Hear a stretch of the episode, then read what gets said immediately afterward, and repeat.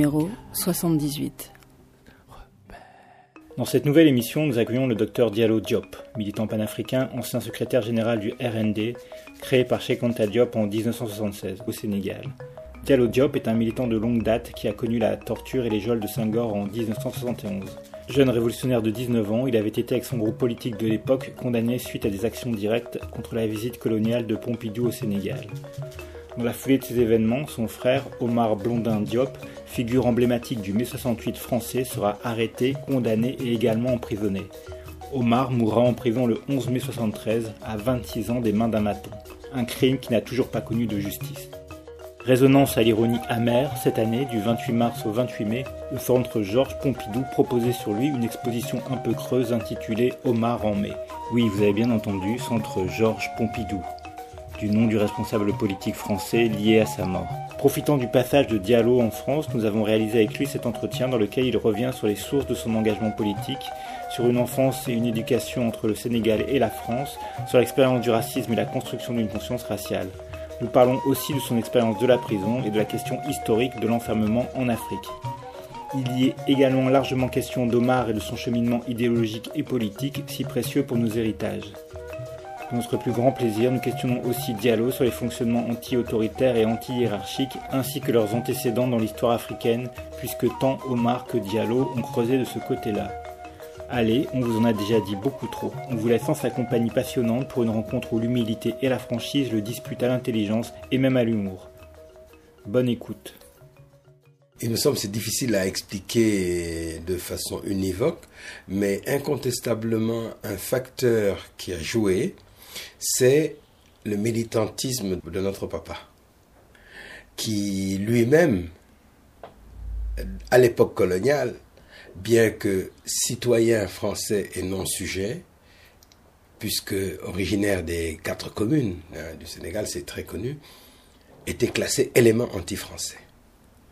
Et a été de ce fait, par exemple, victime d'affectation disciplinaire lorsque jeune médecin africain, il est sorti de l'école euh, Jules Card de Dakar, et jeune marié s'est retrouvé expédié au Niger, où ses deux premiers enfants sont nés, dont Omar, qui est né à Niamey, et notre unique sœur, qui n'a pas survécu, Aïssatou, qui était née à Tilaberi.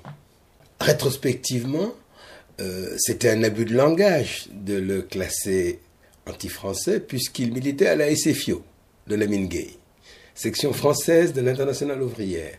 Mais il n'était pas de bon ton d'être socialisant à la colonie à cette époque-là. Et c'est vraisemblablement ce qui a joué contre lui hein, dans cette intolérance euh, typiquement colonialiste.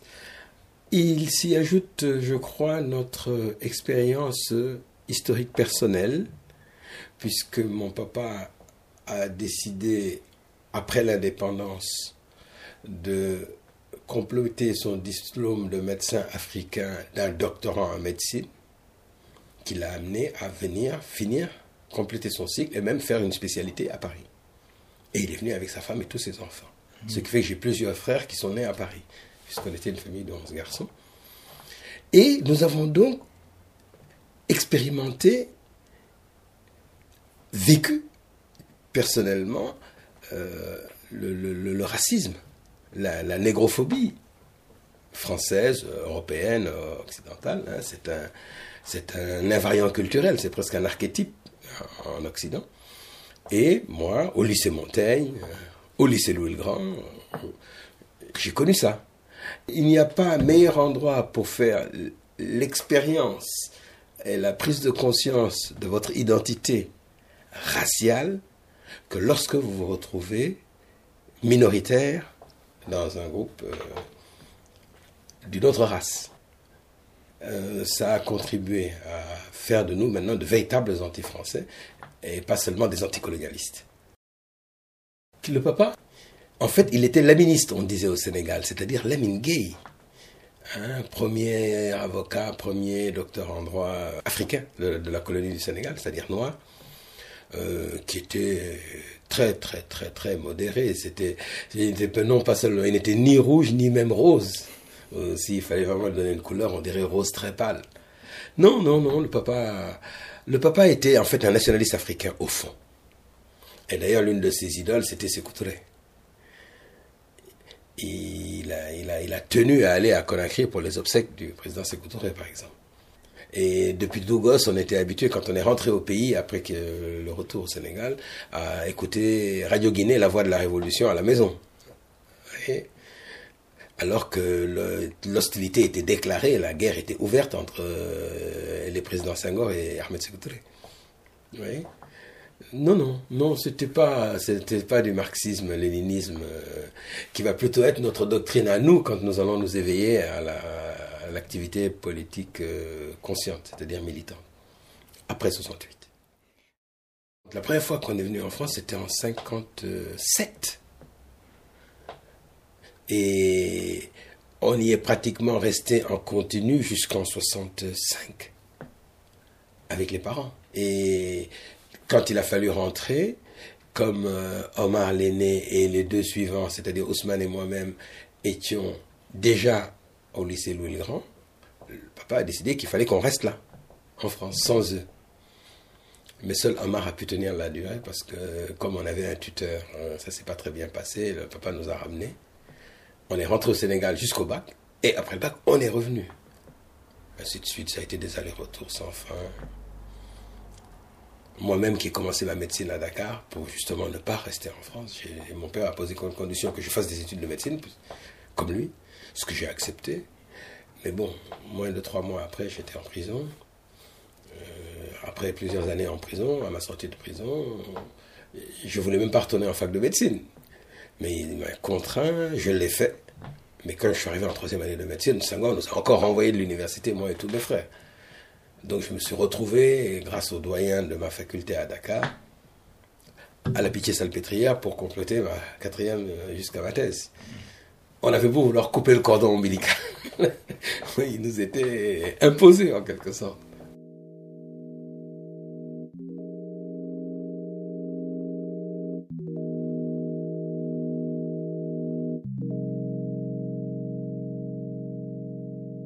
En ce qui concerne Omar, c'est tout naturellement que lorsqu'il a fait ses classes préparatoires et qu'il a intégré l'école normale de Saint-Cloud, il s'est retrouvé en fac, parce que les, normaliens ont aussi une faculté de, rattachement, il s'est retrouvé à Nanterre.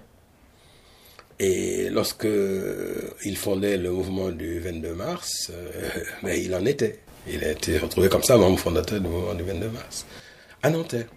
Et en, emporté par le, le, maelstrom qui va déstabiliser la France, mais qui aussi euh, va se répéter. C'était un phénomène mondial, hein, le phénomène de, la révolte des jeunes. Ça avait commencé avant 68 dans les universités américaines, le campus de Berkeley avec le mouvement hippie, mais ça avait commencé aussi dans les communautés africaines américaines avec le, Black Panther Party, qui était essentiellement composé de jeunes, pas forcément d'ailleurs universitaires. Euh, à l'opposé, la grande révolution culturelle prolétarienne chinoise était déclenchée de 66. Il y a eu une révolte estudiantine à Dakar. Nous, nous allons contribuer en tant que collégiens, puisqu'on était juste en terminale à ce moment-là. Et j'apprends qu'il y a eu un mouvement qui a précédé mai 68 au Congo. C'est pour vous dire comment on est, on est finalement sous-informé. Euh, par contre, on était informé de des succès de l'offensive du Tête Montagne euh, du euh, Viet Minh, qui est arrivé aux portes de Saigon hein, au, printemps 68. Hein, le nouvel an vietnamien, le Tête, ainsi de suite. Donc, Omar s'est trop impliqué dans ça et, étant donné l'effervescence intellectuelle qui a accompagné ce mouvement-là, ben, il est passé finalement par à travers toutes les différentes chapelles idéologiques, euh, de, toutes les nuances de l'aile gauche du mouvement révolutionnaire international. Mais il s'est attardé, disons, dans la version maoïste. Euh, parce qu'il a au comité Vietnam de base, il est à la gauche prolétarienne, euh, il a aidé à fonder un mouvement de jeunesse marxiste-léniniste au Sénégal quand il s'est retrouvé expulsé de France. Euh, il a contribué au film de Godard La Chinoise, etc. Donc, Mais ce n'était que des périodes. Je me souviens, par exemple, quand on a débuté ensemble, ses amis post-68 ans lui reprochaient d'avoir fait une, euh, euh, une pause, hein, une, une halte dans le mouvement trotskiste de la LCR. Hein, c'était, on les appelait rouges, hein, parce que c'était ça le nom de titre de leur journal. Et, lui expliquant que, mais je, parce que je m'intéresse à, l'étude de la période de transition chez Trotsky. Il y a fait trois mois. Et il en avait fini. Il hmm. avait fait le tour de la question, il était passé à autre chose. Mais les, les, Mao Mao lui reprochaient ça vertement, comme il lui reprochait d'avoir contribué à la Chine, d'avoir joué dans la chinoise. Alors qu'il a, en fait, il a joué son propre rôle. Alioune Sall, dit Paloma, était un ami et un camarade de lutte d'Omar. Il fut arrêté au Mali, extradé et emprisonné à Gorée avec lui. Voici un extrait de son intervention lors d'un forum de témoignages qui s'est tenu sur le campus de l'université Cheikh Anta Diop à Dakar, à la veille de la date anniversaire de la mort d'Omar, en 2013. Et évidemment, ce refus des bureaucraties et des partis lui avait valu toutes sortes d'étiquettes. Freudo-marxiste, l'appelait les uns, liquidationniste, l'appelait les autres, euh, anard, simplement pour d'autres, et sans doute la seule étiquette qu'il pouvait accepter sans trop de peine, c'était celle d'anard, parce qu'il avait quelque part une espèce de sensibilité à la spontanéité des anards, et je me souviens de, euh, de la façon dont il parlait avec délectation de ce congrès des anards qui s'était tenu peu après 1968 et où il avait représenté le courant français avec Dany et Flèche qui aurait dû être aujourd'hui des nôtres et qui malheureusement n'est pas là. Euh, congrès qui s'était terminé par une résolution en trois points. Le premier point, c'est que ce monde est pourri. Le deuxième point, c'était que l'humanité sera heureuse lorsque le dernier bureaucrate aura été pendu avec les tripes du dernier capitaliste. le troisième point, était le plus intéressant, c'était que nul n'est chargé de l'exécution des deux précédents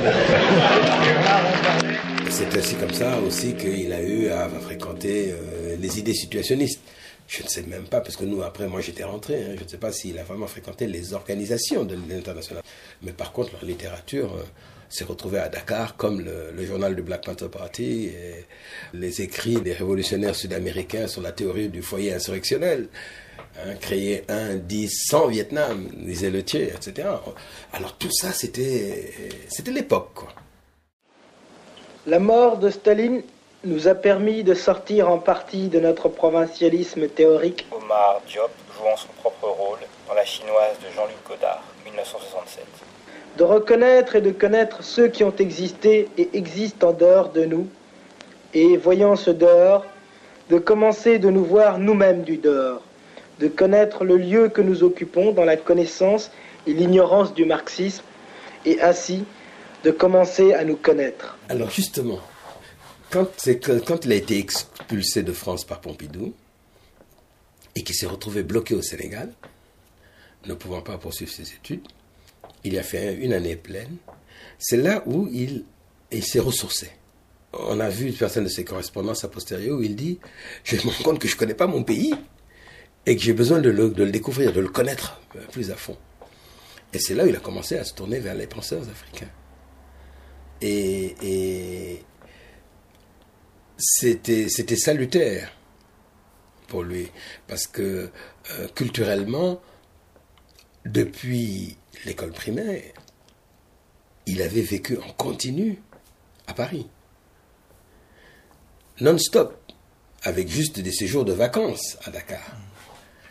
Et lorsqu'il a réussi à son concours et qu'il a eu la surprise de découvrir que c'était un événement national au Sénégal, lui, il comprenait pas très bien parce qu'il savait que chaque année, il y avait plusieurs centaines de normaliens qui sortaient des écoles françaises. il comprenait pas pourquoi on en faisait, ça faisait la une du quotidien de l'officier local, hein, le quotidien national, comme on disait.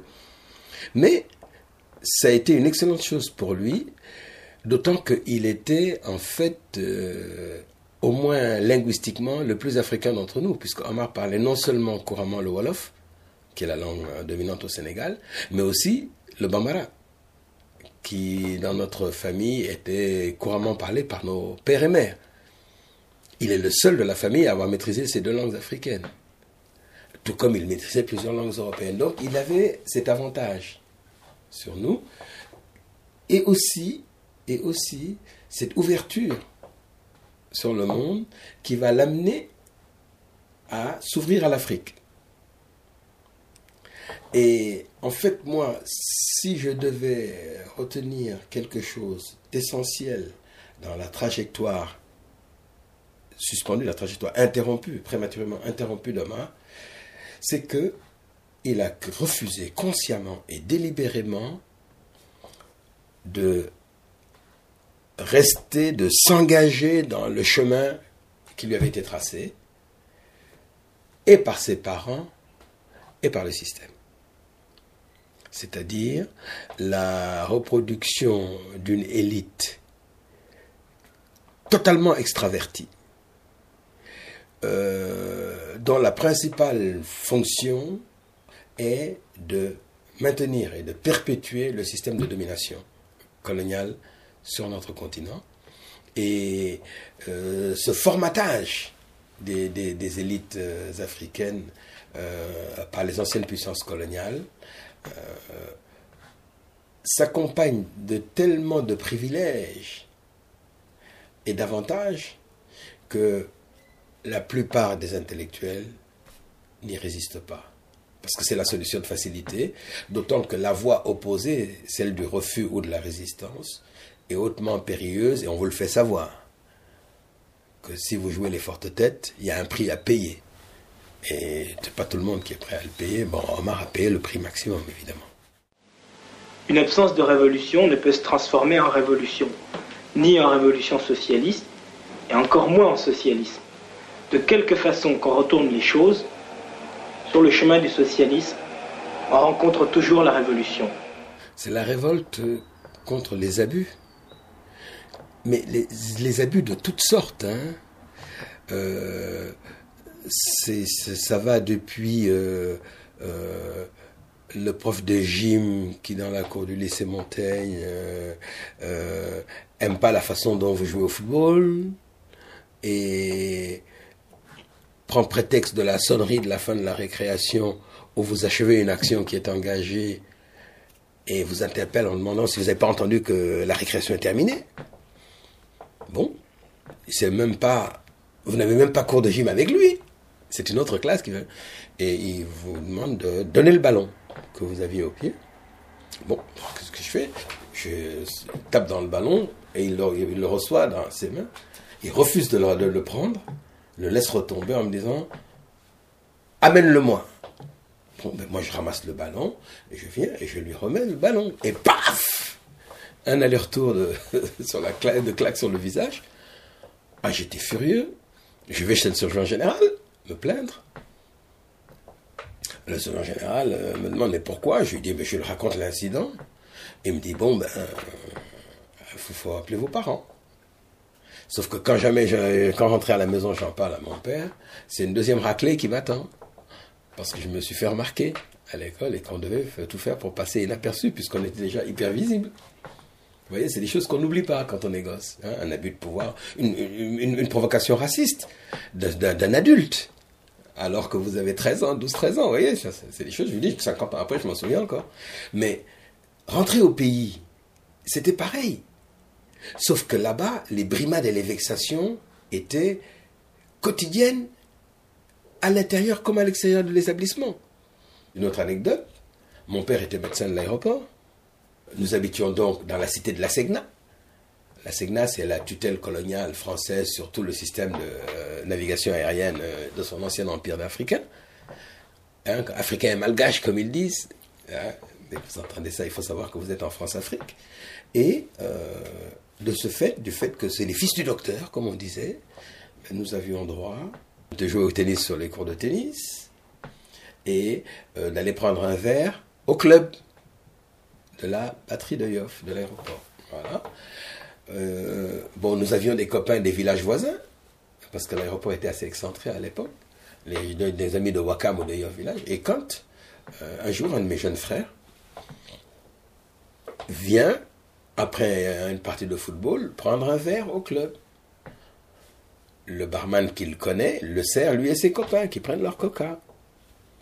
Survient un mécanicien au sol français, là, qui est un certain monsieur Viré, ça s'oublie pas, qui dit Mais qu'est-ce qu'ils foutent là, ces négros et tout On est en 67, hein Sept ans après l'indépendance, soi-disant, quoi. Et euh, le, barman, M. Dem, lui dit Non, mais c'est le fils du docteur. Il dit Oui, mais je reconnais bien le fils du docteur, mais les autres, qu'est-ce qu'ils font là? Et Kader lui répond Mais ce sont mes copains. Il dit Ben toi et tes copains, vous allez dégager. Kader lui dit Ben fais-nous dégager, c'est un peu. Je ne sais pas ce qui a pris ce monsieur qui était un espèce de gros porc, là, qui avait au moins 50 ans passé, qui a affaire à des jeunes gens de la dizaine de 10, 11 ans. Il vient, il dit Sortez. Kader dit gars Ne bougez pas. Qu'est-ce qu'il fait? Il prend la bouteille de coca sur la table et il la casse sur la tête d'un enfant en lui ouvrant le crâne. Kader est ensanglanté, panique chez les gosses hurlements. Et il fonce à la maison alerter la famille.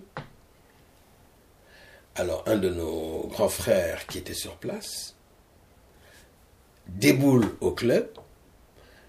Dès que M. Viré le voit arriver, il prend peur et il s'enferme dans les toilettes. Et, il a fallu que la gendarmerie vienne pour empêcher les frères de lui faire une tête au carré. Mais mon, quand mon père a porté plainte et que la procédure a abouti à son expulsion du Sénégal, ce monsieur viré, viré du Sénégal, est venu avec son épouse à la maison supplier qu'il voulait aller ni à Libreville ni à Tananarive, alors qu'on le faisait une simple affectation dans une autre colonie. Alors, je peux en raconter comme ça la tonne et le quintal hein, d'anecdotes. Vous prenez la chaloupe pour aller à Gorée, spontanément, les nègres descendent au sous-sol, et c'est les Européens qui restent sur le pont, le temps de la traversée entre Dakar et Gorée. Toutes sortes d'histoires, de fous, qui vous amènent à vous demander, mais euh, c'est quoi cette indépendance? Eh bien, ce sentiment que nous avions, nous, aggravé par notre expérience du racisme européen en Europe, mais c'était aussi le sentiment de la population qui n'était pas dupe. On n'avait pas lutté pour l'indépendance pour ce résultat-là. Et c'est un an après, ça va s'exprimer massivement avec la révolte de 68 qui a failli faire, provoquer la chute de, Senghor et de son système. Donc, euh, il n'y a rien de surprenant à ce que ce sentiment de révolte intérieure, de, de frustration, d'insatisfaction général débouche sur une prise de conscience structurée, si je veux dire. Et qui c'est ce qui conduit, en fait, et nous a conduit au militantisme, avec le déclic, évidemment, de mai 68, qui a servi de révélateur. Non pas seulement local, mais global. Boum,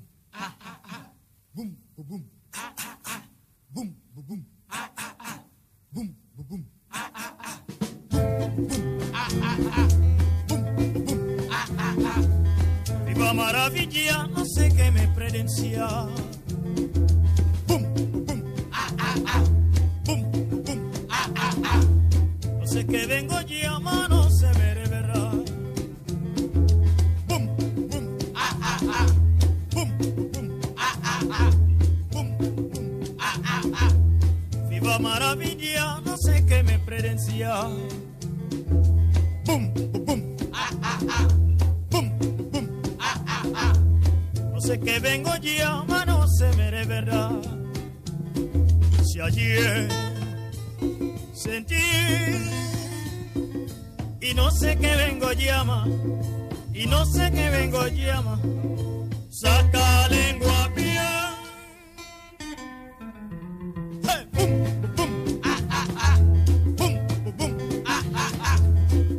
maravilla, no sé qué me predencia. Bum, bum, ah, ah, ah. Bum, bum, ah, ah, ah. No sé qué vengo llama, no se me de verdad. Si ayer sentí y no sé qué vengo llama y no sé qué vengo llama. Yo saca lengua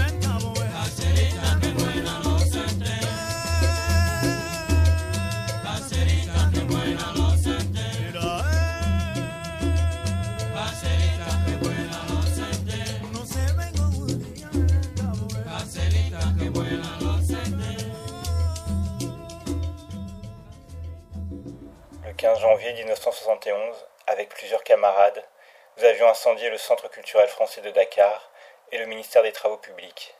Nous protestions contre les travaux d'aménagement de la capitale en prévision de ce que nous appelions la tournée du suzerain Pompidou auprès de ses vassaux africains.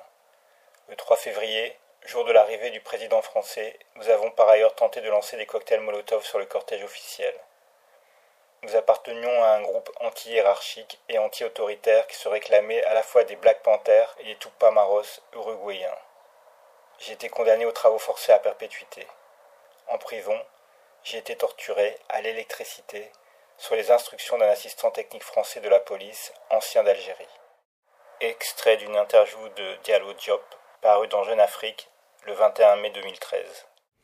Alors le groupe vient plus tard parce que après le bac, donc nous repartons pour l'université à Paris.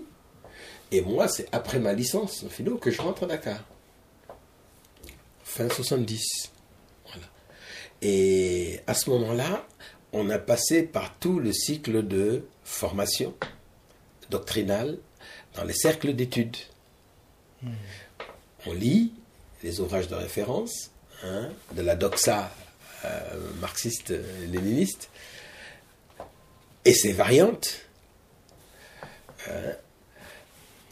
et on est un peu là, hein, on est lassé de cette euh, masturbation intellectuelle, si j'ose dire, euh, qui est certes instructive, mais qui ne débouche euh, sur rien de concret. Et on voit qu'il y a des, théoriciens, des penseurs du mouvement révolutionnaire international qui proposent d'autres chemins, d'autres voies. Euh, par exemple, la, plateforme du Black Panther Party ne fait que 10 points. C'est un programme en 10 points, mais qui débouche sur des actions directes du type, euh, non pas seulement armement des militants pour l'autodéfense des communautés noires victimes d'agressions policières, mais aussi euh, distribution de lait aux enfants du ghetto, dénutris, comme leurs congénères d'Afrique, euh, formation, instruction, parce qu'ils sont semi-lettrés. Le système d'éducation n'est pas au point pour les communautés déshéritées noires. C'est des choses comme ça. À l'opposé, c'est-à-dire à l'opposé sur le continent américain, vers la région méridionale du continent, vous avez les Tupamaros qui prônent la guérilla urbaine. Donc on voyait d'autres possibilités. Et finalement, euh, nous avons considéré que les petits, les groupes en question Hein, le groupe de formation, les cercles d'études étaient finalement des organismes parabureaucratiques, exactement comme ceux qu'on dénonçait dans le, révisionnisme soviétique. Et euh, on en a fait une application, disons, primaire, hein, une, mise en œuvre euh, euh, vraiment élémentaire et au fond suicidaire, qui n'a pas tardé à se révéler être une impasse parce qu'au fond, le grand problème de la théorie léniniste de l'avant-garde, c'est que souvent l'avant-garde croit pouvoir se substituer aux masses, même si on proclame que ce sont elles qui font l'histoire. Et c'est une, c'est un leurre, c'est une, c'est une illusion. Mais c'est une leçon que nous avons payée au prix fort avant de l'assimiler. Qu'on ne pouvait pas se substituer aux masses pour faire la révolution qu'il faut marcher à leur cadence.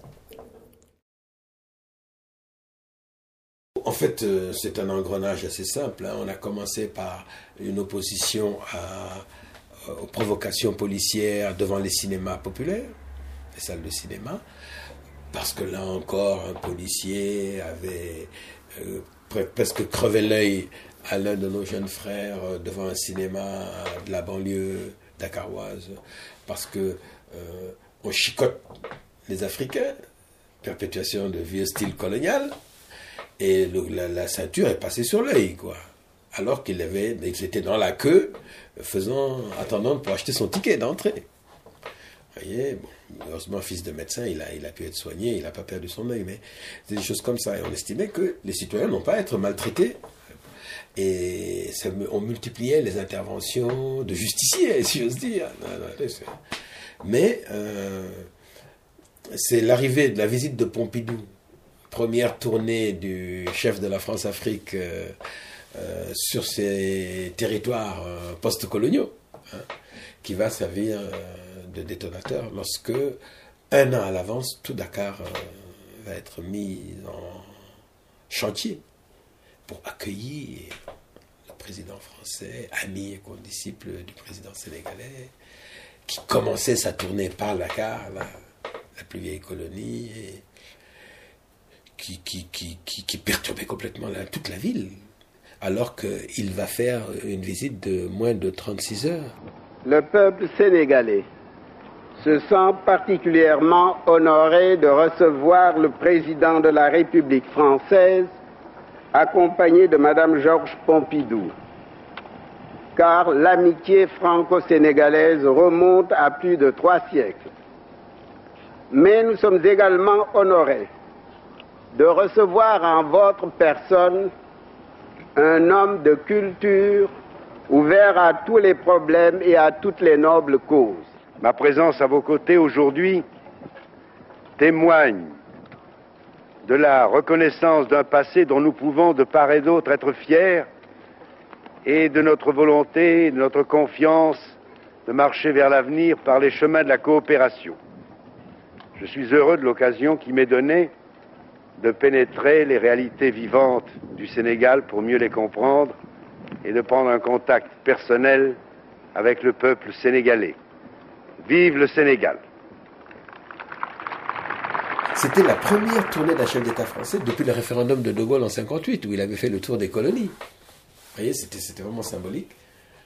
Et on a pris date en incendiant le Centre culturel français et le ministère des Travaux publics, qui avait géré tous ces chantiers-là, en clôturant, en emmurant les ghettos de la ville euh, de plaques d'aluminium pour qu'on ne voit pas la misère euh, rampante, etc. Et expliquer à travers un appel au peuple sénégalais, plus ou moins bien écrit, on le voit avec le recul, mais c'était en fait, euh, on exprimait la, colère euh, des, de nos concitoyens à leur place. Et c'était ça la, faute. Et comme on a réussi notre coup et que l'effet était recherché était obtenu, c'est-à-dire que ça a été la panique du côté du pouvoir, et avec une hyper-réaction. C'est-à-dire, il s'est dit, bon, c'est l'opposition clandestine, puisqu'il n'y avait pas d'opposition légale, qui se manifeste. Donc, je prends les devants et je la décapite. Et comme les partis étaient tous interdits et que beaucoup de partis, notamment le Parti africain de l'indépendance, s'étaient repliés derrière une façade syndicale, ben, il a décapité le mouvement syndical en arrêtant pratiquement tous les chefs des principaux syndicats dits d'opposition. Comme ça. Il a raflé une douzaine de syndicalistes notoires, les a mis aux arrêts, en les accusant d'être les instigateurs, disons, parce que c'était clair que ce n'était pas eux, mais qu'ils étaient les instigateurs de l'opération contre le centre culturel français, qui était pour lui un, blasphème. Hein, c'est pire qu'un crime de lèse-majesté, c'est un blasphème. Évidemment, ils n'en rien tiré.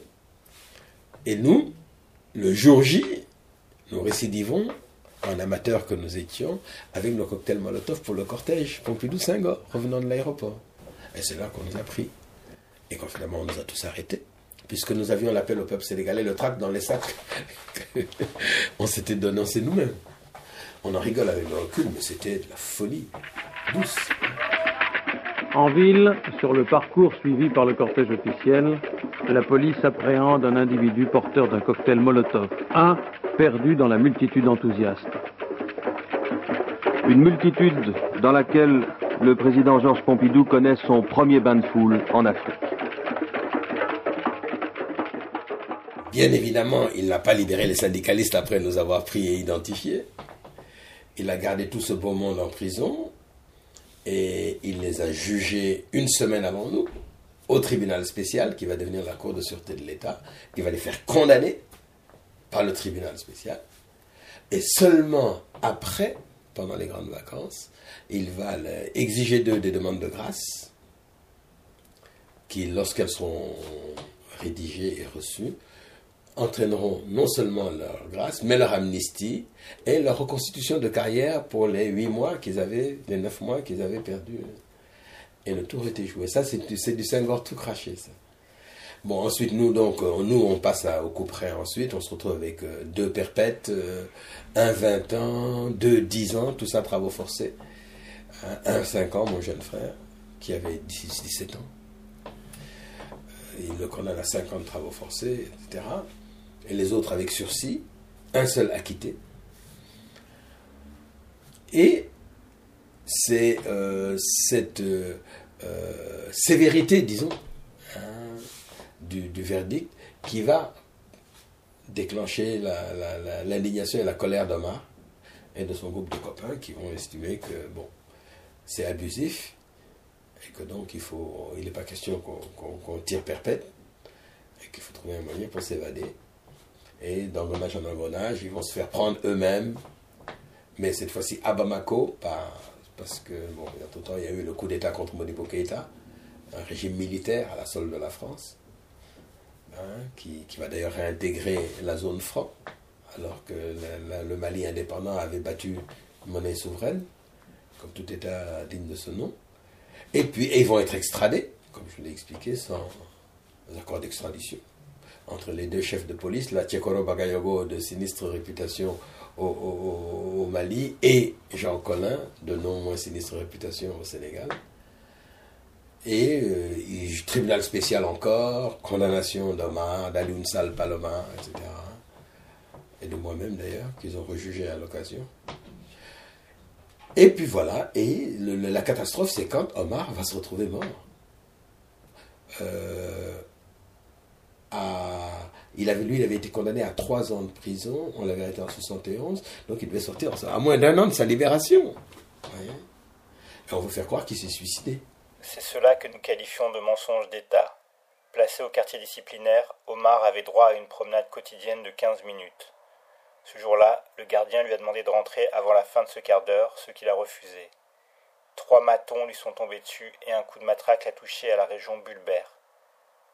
La main courante, rédigée ce jour-là par l'infirmier, chef de poste de l'île de Gorée, préconisait l'évacuation immédiate d'Omar vers le pavillon spécial de l'hôpital Le Dantec. Mais les personnels pénitentiaires ont paniqué et organisé la mise en scène de sa pendaison avec un drap. La version officielle prétend qu'il était drogué et que son sevrage forcé l'a amené à mettre fin à ses jours dans sa cellule. Extrait du même interview paru dans Jeune Afrique en 2013. La seule chose qui a faussé les plans de c'est que tous les coups, les perpétuités, les, réclusions, les déportations, tout ce qu'il avait pu faire, passaient comme lettre à la poste, dans l'indifférence générale. Manque de peau pour lui, euh, la mort d'Amar n'avait pas passé. Et elle a déclenché une réaction complètement inattendue non seulement à l'intérieur du pays et pas seulement dans la capitale. Hein, il y a eu des protestations dans les grandes villes, et parfois dans certains coins reculés, mais surtout à Paris même, où Omar avait des amis. Voilà. Et c'est là où euh, finalement Senghor va être obligé de réviser complètement sa, politique de répression sévère et intolérante. Et moins d'un an après, tous les prisonniers politiques du Sénégal vont être libérés, y compris les pères de l'indépendance. Parce que vous savez que c'est Mamadou Dia qui a tiré 12 ans de prison avec ses compagnons Ibrahim Assar et Wadi Ndiaye. C'est Mamadou Dia qui, avec Modibo Keïta, avait signé l'acte d'indépendance du Sénégal avec le Premier ministre français Michel Debré de l'époque. Mais on raconte partout que c'est Senghor le père de l'indépendance du Sénégal alors qu'il était contre. Vous voyez? Il, il disait qu'il faut attendre 50 ans encore au minimum pour pouvoir accéder à l'indépendance, le temps que nous ayons formé des cadres de niveau international. Bon, bref, euh, tous les prisonniers politiques du Sénégal seront libérés, dont nous, le même jour, à la veille des fêtes de l'indépendance de 1974. Et ça, c'était une retombée inattendue du sacrifice d'Omar de l'aveu même du président Mamadou Dia, qui l'a dit, qui nous l'a dit à Kédougou même, quand nous étions en déportation, mais qui l'a écrit par la, par la suite. Et depuis lors, nous, mon père à chaud a demandé une autopsie, évidemment, à laquelle il a assisté, a fait un contre-rapport, a porté plainte contre X, euh, a obtenu l'inculpation des policiers qui avaient battu Omar jusqu'à ce qu'il perde connaissance. Mais 40 ans après, après les révocations du juge, des doyens des juges d'instruction qui avaient inculpé les policiers, et ordonnance d'incompétence de son remplaçant, le dossier reste classé sans suite, malgré nos récentes tentatives de le réactiver. Nous avons demandé formellement sa réouverture.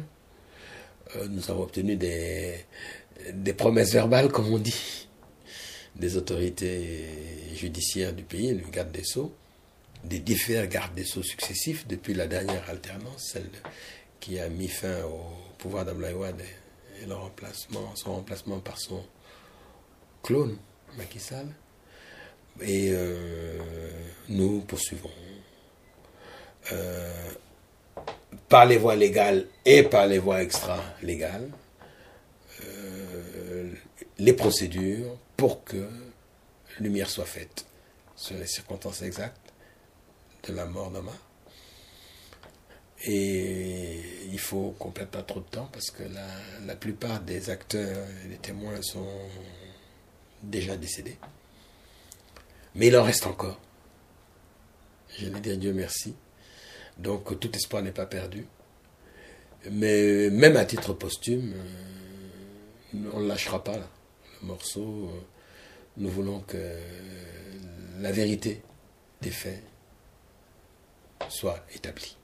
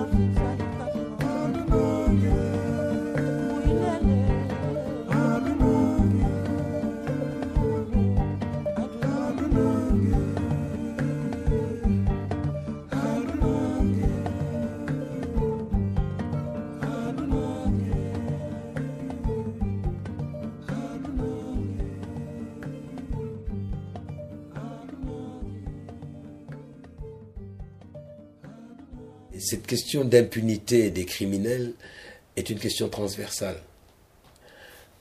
Transversale dans le temps et dans l'espace. Euh, je suis frappé par l'obstination des Burkinabés à faire la lumière sur... euh, tout le monde sait que Sankara a été assassiné. Et ces assassins les premiers. Mais il y a une vérité judiciaire à, établir. Et vous voyez les résistances auxquelles l'établissement de cette vérité connue de tous, mais son établissement par des juges, combien elle est problématique, malgré la chute de l'assassin en chef Compaoré, hein, de- commanditaire. Eh bien, bon, pour Sankara, on peut comprendre, parce que les- les- quand la lumière sera faite, on va trouver des ramifications dans les complicités qui iront non pas seulement dans la sous-région ouest africaine, mais au-delà. Tout le monde le sait. Et suivez mon regard. hein. Mais euh, pour Norbert Zongo aussi. Pourtant, Norbert a été assassiné euh, 13 ans. Hein, Sankara, c'est 87. Norbert Zongo, c'est 98, c'est 11 ans après. Mais c'est même, tabac. Bon, maintenant, on nous fait le coup de l'extradition du frère de Blaise. Mais on attend de voir si la France de Macron fera mieux que celle de Sarko, de Chirac ou de Mitterrand. Mais ceux qui connaissent l'histoire de la France coloniale, l'histoire de l'affaire Ben Barka notamment, voyez, euh, nous savons bien qu'il n'y a pas grand-chose à attendre de la justice française, et à plus forte raison de ces clones france-africains.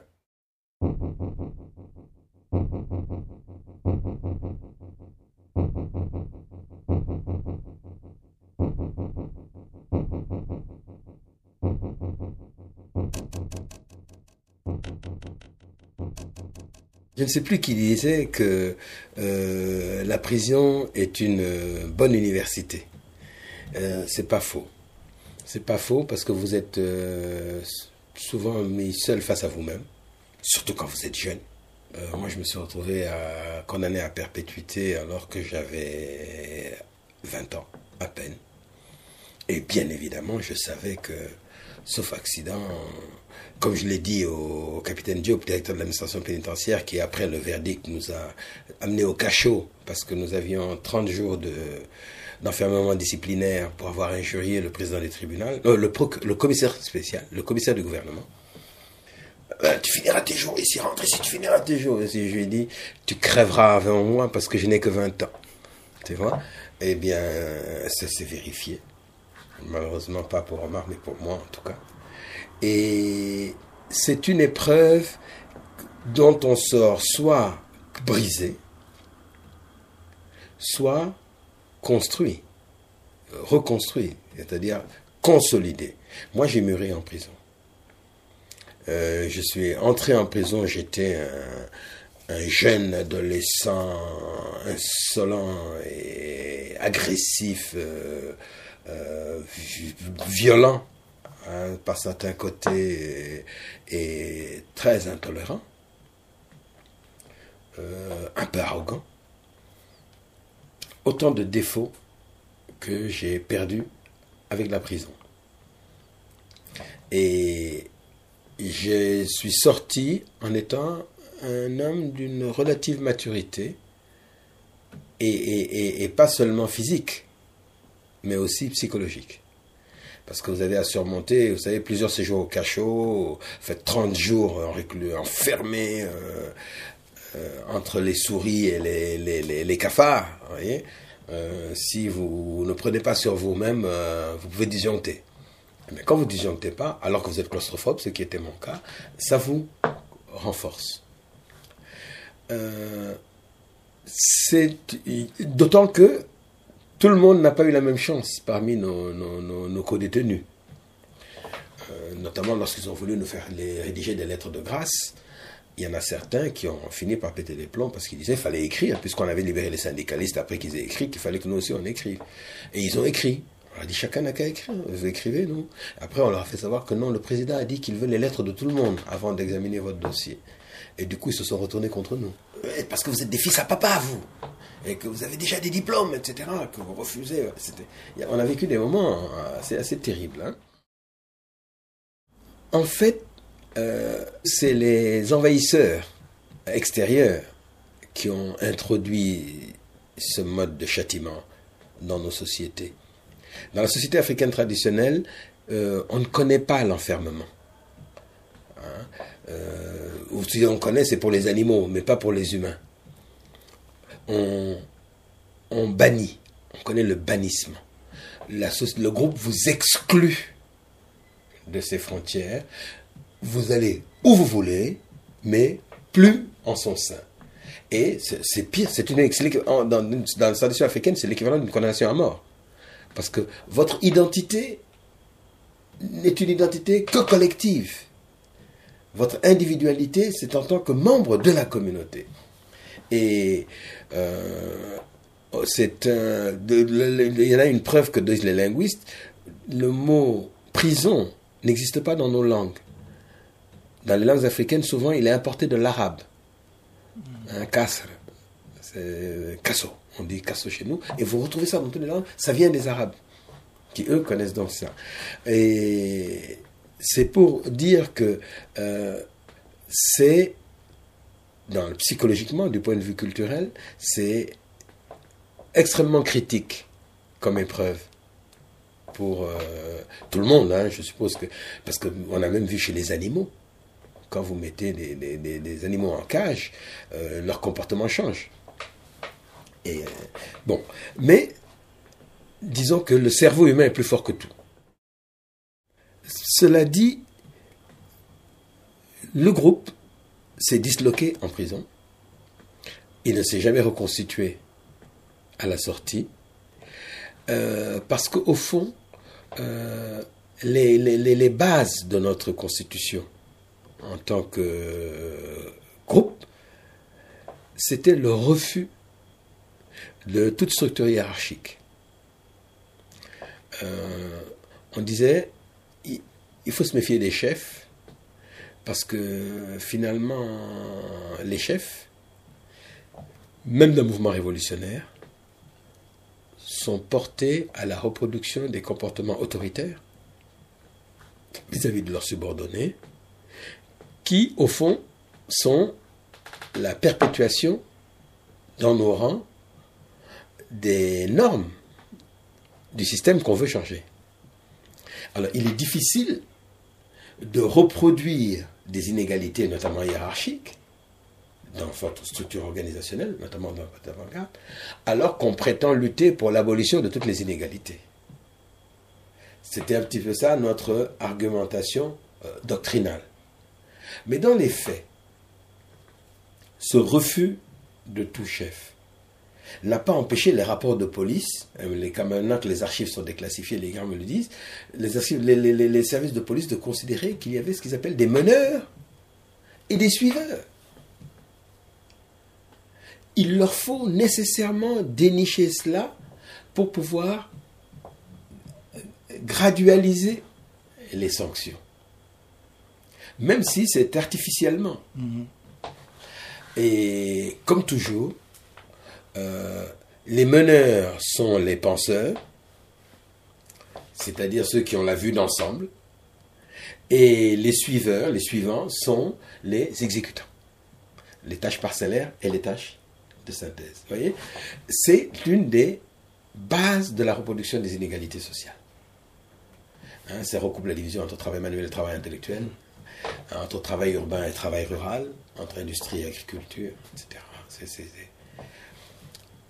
Et, ça ne se, la, suppression de ces divisions, on, parle de division du travail, mais au fond, c'est des, c'est des divisions sociales, ne peut pas se faire de manière arbitraire, c'est-à-dire de manière autoritaire, volontariste.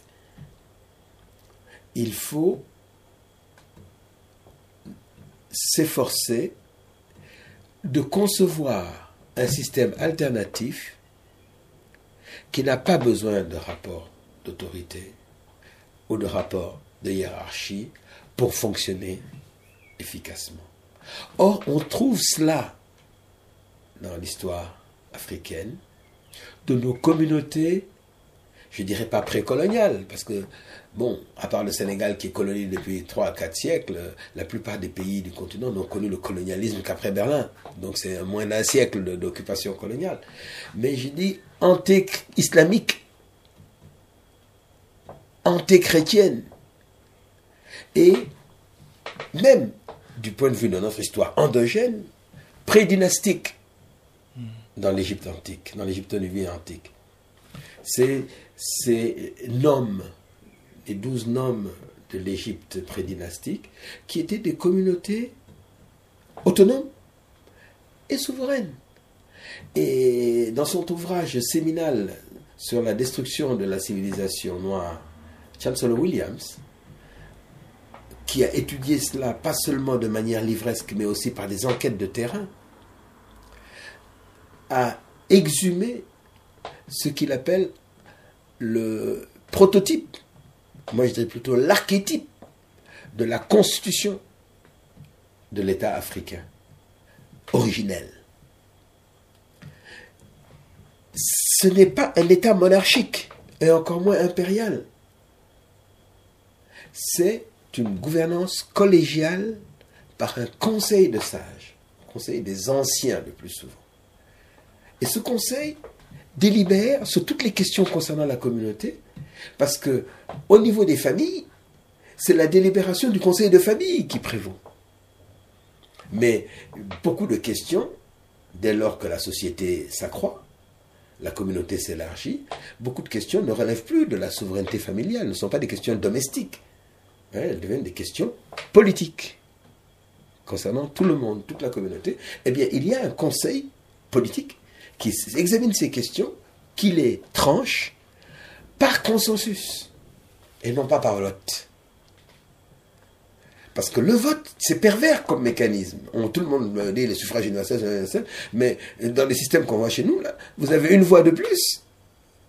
Donc, euh, vous avez 49,1, l'autre à 50,1, et il rafle tout. Et qu'est-ce qu'on fait de la forte minorité qui n'est pas consentante Ce n'est pas raisonnable. En tout cas, ce n'est pas opérationnel. Eh bien, là, en Afrique, on, on délibère par consensus. Et une fois que l'on a pris une décision consensuelle, c'est le conseil qui désigne le porte-parole, son porte-parole, qui va rendre public les conclusions, les, les fruits de la délibération. Et ce, ce porte-parole qu'on présente souvent comme le chef, ou comme le prince, ou comme le roi, en réalité n'est qu'un délégué. Et c'est un délégué révocable à tout moment. Ce n'est pas une fonction pérenne et encore moins une fonction héréditaire, comme dans les monarchies. C'est pour dire que dans la conception de l'État, comme dans les modalités de la sanction, nous avons dans nos traditions antiques des éléments susceptibles de nous permettre de refonder nos sociétés contemporaines sur des bases propres. Il ne s'agit pas d'imposer notre modèle à qui que ce soit. Chacun fait chez lui ce que bon lui semble. Mais qu'on laisse les Africains être maîtres chez eux et faire en Afrique ce qu'ils croient bon pour les Africains. L'exemple que je cite toujours, c'est en 55 à Bandung, la solidarité afro-asiatique, tant chantée, a été un colossal avortement. Mais aujourd'hui, nos frères asiatiques, qui eux ont véritablement rompu le cordon ombilical, mais il me semble qu'ils reproduisent le modèle de développement de l'Europe, de l'Occident d'une manière générale, à l'extrême. Mais toutes ces conséquences perverses, ils, les voient, ils les subissent. Je pense notamment à la reproduction des inégalités massives, mais aussi à la destruction de la nature et à la pollution de l'environnement. Alors, si l'Afrique suit les traces des, Euro, des Eurasiatiques, comme nous le disons maintenant, mais la planète est fichue. Si nous nous industrialisons sur le modèle eurasiatique, avec la croissance pour la croissance, et le culte de profit comme moteur de l'action humaine, l'avenir de la planète, et en particulier de sa biodiversité, est irrémédiablement compromis. Alors que si l'Afrique choisit une voie autre, qui lui soit propre, et qui mette la personne humaine au centre de toutes les préoccupations des communautés humaines, l'espoir est permis. Parce que l'exemple africain peut faire tache d'huile, ne serait-ce que dans les communautés africaines extra-continentales. Ça a l'air de rien, mais ça fait beaucoup de monde d'est en ouest et du nord au sud. Je pense notamment à, l'Océanie. Et donc, euh, travaillons à reconquérir notre souveraineté pleine et entière. Évidemment, la longue marche des 10 000 lits commence par un premier pas. Il faut savoir par où commencer. Et les leçons à tirer de notre euh, expérience récente, je pense à nos mésaventures dites postcoloniales, mais qui en fait sont des tragédies néocoloniales. Euh, il faut en dresser l'inventaire et en tirer les bons enseignements. Revenir au projet d'émancipation du lendemain de la Deuxième Guerre mondiale, d'un mouvement de libération continentale unifié, avec peut-être des démembrements territoriaux, mais qui ne sont que des sections d'un seul et même mouvement de libération continentale, avec de surcroît des branches, des sections dans la diaspora, visant rien d'autre que l'autodétermination. Parce que si nous nous saisissons de cette clé pour redéfinir notre avenir immédiat, nous sapons à la base le concept berlinois, le démembrement du continent par l'Europe pour faire main basse sur ses richesses. Et ça a toujours été d'abord la ressource humaine, avant d'accéder aux ressources matérielles de l'Afrique. Donc nous devons euh, récupérer la maîtrise de nos ressources humaines en refondant notre système d'éducation. Et là, c'est l'apport de Cheranta déterminant par le recours aux langues africaines, condition sine qua non de l'éradication de l'analphabétisme dans nos pays. Et il faut d'abord meubler les cerveaux pour pouvoir euh, meubler, euh, remplir les ventres. Et savoir que Cheranta avait des fois, il avait le sens de la formule. Il disait tant que la grande masse des populations africaines reste illettrée ou analphabète, ceux qui voudront diriger les peuples africains sont condamnés à être soit des démagogues, soit des dictateurs. L'un comme l'autre ne résolvent pas les problèmes du plus grand nombre. Et donc, euh, l'une des clés de l'avenir, c'est la reprise en main de nos systèmes d'éducation, dont dans les contenus révisés, redéfinis, comme dans les modalités. Vaste programme. Mais la révolution est par définition un immense programme.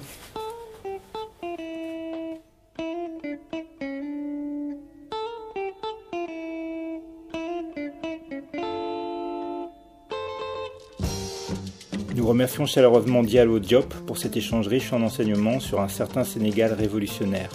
Diallo est toujours à l'avant-garde de nombreux combats, et nous saluons pour n'en nommer qu'un, celui qu'il mène pour qu'enfin la vérité historique sur le massacre de Tiroy éclate, en soutenant les travaux et le combat d'Armel Mabon.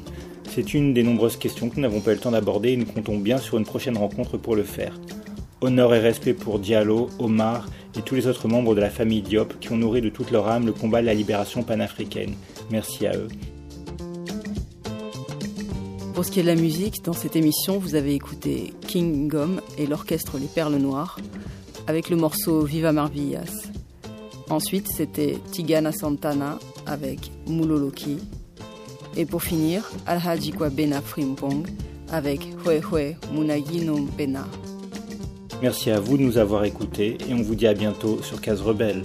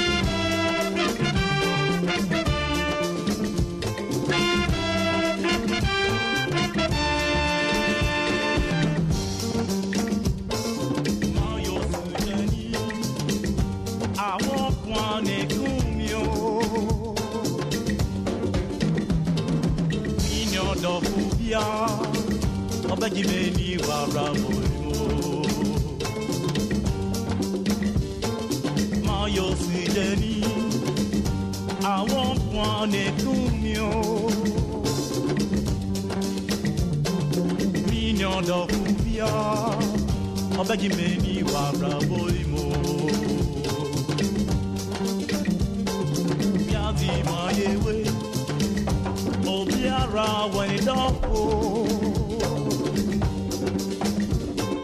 bịa dị ma ya ewe obi ara dị dọpụ itimi ara mi kike na mi sakanya mi dọnụ bịa dị ma ya ewe obiara nililoko intimi ara mi fife kamisa kan ni a mi lọ́nà.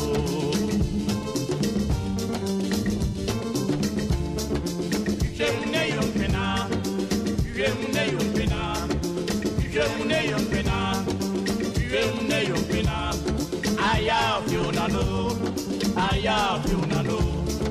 ọmọ nǹkan mọ̀ pa má ọmọ nǹkan mọ̀ pa èfisẹ̀ ọdọ́ bí yòówó èyòwó èyòwó èfisẹ̀ ọdọ́ bí yòówó èyòwó èyòwó èfisẹ̀ ọdọ́ bí yòówó èyòwó èyòwó.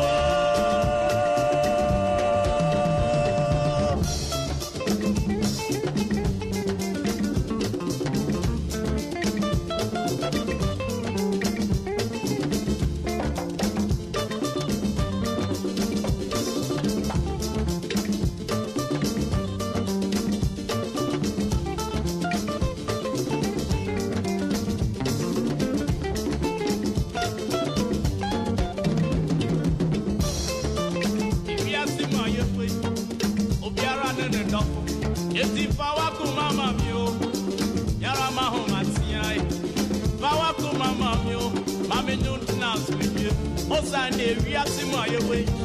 Abụọ chichiri nzu wọrọ n'ọkụ ewiasị m ewe. Nọdụ obi nso sụrụ nkụ n'ese ewu n'ime a na-ayọ arọ ewu sem n'ese n'ime a ụsị ntrọpụ n'idọ karama ahụ ma tinye bawa akụ mama. Ọsa na-ewiasị m ewe. Ọdụ obi sụ nkụ ọdọbi sí owó. Èyí owó èyí owó. Efi sẹ ọdọbi owó. Èyí owó èyí owó.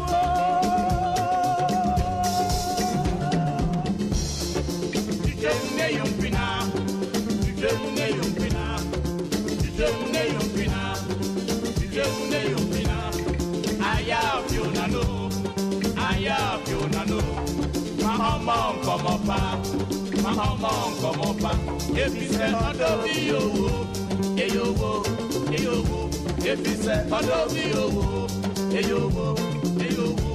Efisẹ ọdọ mi yòówó, eyòówó, eyòówó.